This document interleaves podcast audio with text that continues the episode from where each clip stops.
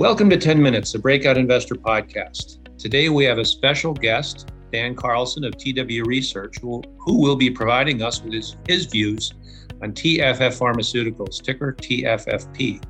Also on the call with us this morning is Breakout Investor Ashley Depp. But first, a disclaimer, no one on this call is an investment advisor, and no one is providing investment advice. This podcast is for information purposes only. Before investing in any company's stock, you must do your own research.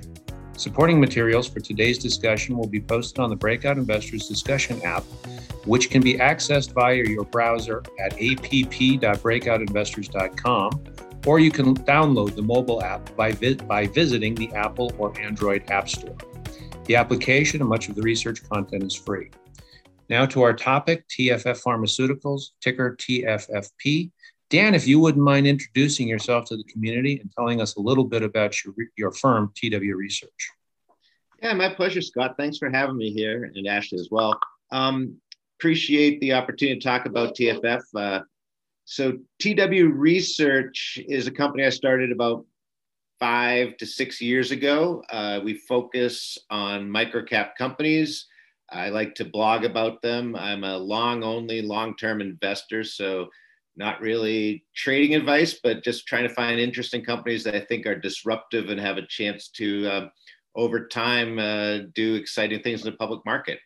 I feel like the public markets for microcap is, I call it public venture capital. There's a lot of opportunity here. There's a lot of risk. I focus on growth names that I find interesting. And then a little additional disclaimer, TFF Pharma is no longer consultant to them, but in the past I was a consultant to the company, and I do own a significant personal holding in the stock. All right. Well, just before we get into TFF, are you focused on the pharma space, or is it just one of your areas of interest? I focus on growth in microcap. That tends to lead you to technology and pharma or biotech, more specifically. TFF is a delivery technology for pharmaceuticals, so they're not biotech, but they seem to really get lumped into that a lot because their clients are biotech companies in a lot of cases. Understood. Now, we've had a couple of 10-minute podcasts on TFFP, so you don't n't to go to the nth degree, but why don't you give us your view on what TFF is and why it should be of interest to Breakout Investors? Sure. So TFF is a delivery technology for pharmaceutical products. This could be drugs or biotech drugs that are non-water soluble, which means basically they have to be injected or taken through the GI system, swallowed in a pill or liquid form. And that is not the optimal way to deliver these drugs to your body necessarily. The GI tract will cause you to have to take extra drug to get it into an efficacious level in the bloodstream. So what TFF does, and other companies are trying to do similar things, is they make an inhaled version of these non-water soluble drugs. There's other ways to do this. There's lyophilization, there's spray drying, but they're just a new and improved delivery technology that has shown to be better than any other method of creating a powderized version. You're looking at 60% of the pharmaceutical market has the potential to be improved by being made into an inhaled version. Making an inhaled version has significant benefits to the patients and also to the drug companies, in the sense that from a patient perspective, you can take a smaller dose and have it be efficacious, which will enable you to have less toxic side effects. By having a smaller dose of a drug that has side effects, you're reducing or eliminating them. It also should help the healthcare system in the sense that less drugs need to be produced. If you're taking smaller doses, you can therefore produce less quantity as a drug company. That's a mixed blessing for drug companies who get paid on producing more, obviously. So what the benefit is to a drug company, there's a mixed benefit, like I just said. And I think that's been some of the issue for TFF in getting pharma partners The negative behind their technology is simply, like I said, you can use less drug and you're going to have to pay TFF in the process. So if a drug company is solely focused on the end user experience, they sign up TFF all day long. But as we know, they are money-making machines, and that's not necessarily the case.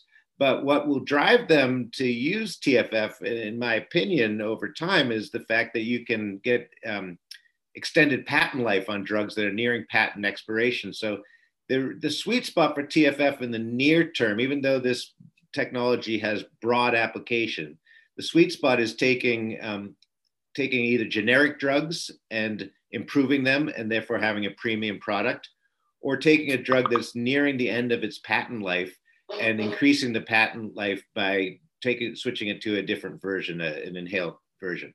That's an outstanding introduction. I've also thought that the powder form is probably easier for transport and storage. And this is relevant in the COVID stage. You know, how do we get it to the far-flung corners of the world? Yeah, that's the thing about this is there's so much going on with TFF that I forgot to mention that as one of the probably a good benefit, but an incredible benefit for something like a COVID vaccine. So if you can make a powderized version that is stable at room temperature, you can then ship that to third world countries that don't have these deep freezers that the Pfizer and Moderna vaccines need. And you can start inoculating the world against COVID-19 or the next variant, whatever comes out. So yes, that's a huge benefit that I kind of forgot to mention. Thank you. Hey, Ashley, I wonder if you could talk a little bit about what's happening with TFFP stock this year, and then give Dan a chance to give his thoughts on it. Well, I think, a couple of things are going on just sort of from that point on the vaccines. There was quite a bit of talk about them being able to work with Pfizer or Moderna on developing a dry powder formulation of their vaccines for avoiding the cold chain storage issue for delivery sort of in third world countries and other places. And so the stock kind of rallied off that in the early part of the year. The CEO, Glenn Matt's also promised 2 big deals by the end of the year, and we've probably only got about 15 business days left. And he sort of backpedaled recently a little bit on that statement, and the stock has likely suffered as a result. Yeah, if you want me to chime in on that. Yes, please do. You're spot on, Ashley. I think, lately, the whole biotech market, which I said, these guys get painted with that broad brush, has been under significant pressure, which has certainly caused the last round of selling. I actually think the stock seems to have put a nice base in here around $7. But prior to that, I think I've gotten to know Glenn very well, and Glenn's an honest, hardworking guy with great background. I think he got overly optimistic in some of his guidance and wording to the street on the technology himself. I think it is a technology that can be massive, and it's taking longer than anyone wanted for the drug company partners to sign on to the platform. And that has certainly caused the run-up in the stock and then the sell-off. I will say that their internal programs have been a little slow due to COVID, but if you give someone the COVID hall pass, they've been spot on. They've actually knocked the cover off the ball in both the first 2 programs they had and then the ones they've added since then, and hitting timelines for the most part, and getting the data that they're looking for. So I think that in my opinion, has been overlooked by the market. And when you look at this current price, I'd also add that, because of these, all the programs that they have going on and sort of kind of missing the 2 deals this year, or at least potentially, you've got a lot of stacked catalysts as you look into 2022. Ashley, you mean that they're likely to sign some deals relatively soon, and that that momentum will extend through at least the first half of next year? I think the company has signaled that they're in late stages and they've really done what they can do. They've provided formulations, and it's really in the court of their customers to go ahead and sign and continue and move forward. They also have data coming out on their internal programs with and they've just been progressing with solid data throughout 2021. So there should be more to come there. I guess what I'm driving to is I recently heard Dan say that TFFP is a particularly timely investment opportunity. Dan, would you mind developing that thought? Yeah, happy to. I mean, when you have a stock selling off because they didn't hit these, and they have yet to, because there's still time left in this year, but it's looking difficult for them to get two deals done. I'm actually optimistic they'll get one done, but we'll see about that. But regardless, you give them an extra 3 months or something, and all of a sudden these deals will be falling into place. So, you're selling off because they didn't hit a December timeline. Well, then what happens if they hit them in March? The stock's 50% lower and they're still hitting the deals. So there's that. And then also, they have a number of these internal programs that are going to be producing catalysts over the next year, but even nearer term than that. They have a niclosamide, which is being used in COVID, an antiviral.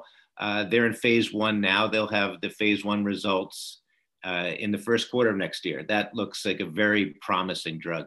They should be going into humans with their Augmenta MAB for COVID. They have, Tacrolimus is entering phase 2. That drug looks to be a sort of a blockbuster potential, to say the least. And their voriconazole is also going into phase 2 in the near term. So they've talked about partnering off their internal programs. They're certainly not going to be creating sales forces. I think there's a chance that during 2022, you see all 4 of those programs partnered off. I mean, the niclosamide program already has a partner in Union Therapeutics. If they just have to take up their option on it, the potential payouts for that are, I can't remember, it's about $400 million plus an ongoing royalty. We'll know in Q1 if Union decides to take up that option. And then you've got other similar type situations with the 3 other programs. And then, like I say, you get the full pipeline of potential partnerships out there. So I think 2022 looks like a huge year for TFF. Wonderful, wonderful introduction. That's 10 minutes. Thank you, Dan. Thank you, Ashley. We are Breakout Investors. This podcast is meant as an easy on-ramp to understanding today's company and the research and collaboration we do. Please join us for discussion on TFFP and for other small cap names with catalysts on our discussion platform at app.breakoutinvestors.com, or download the mobile app at the Apple or Android app stores. The Breakout Investor 10-Minute Podcast is syndicated and available on Apple Podcasts, Spotify, Audible, or wherever you get your podcasts. Please subscribe, listen, and give us a 5-star review.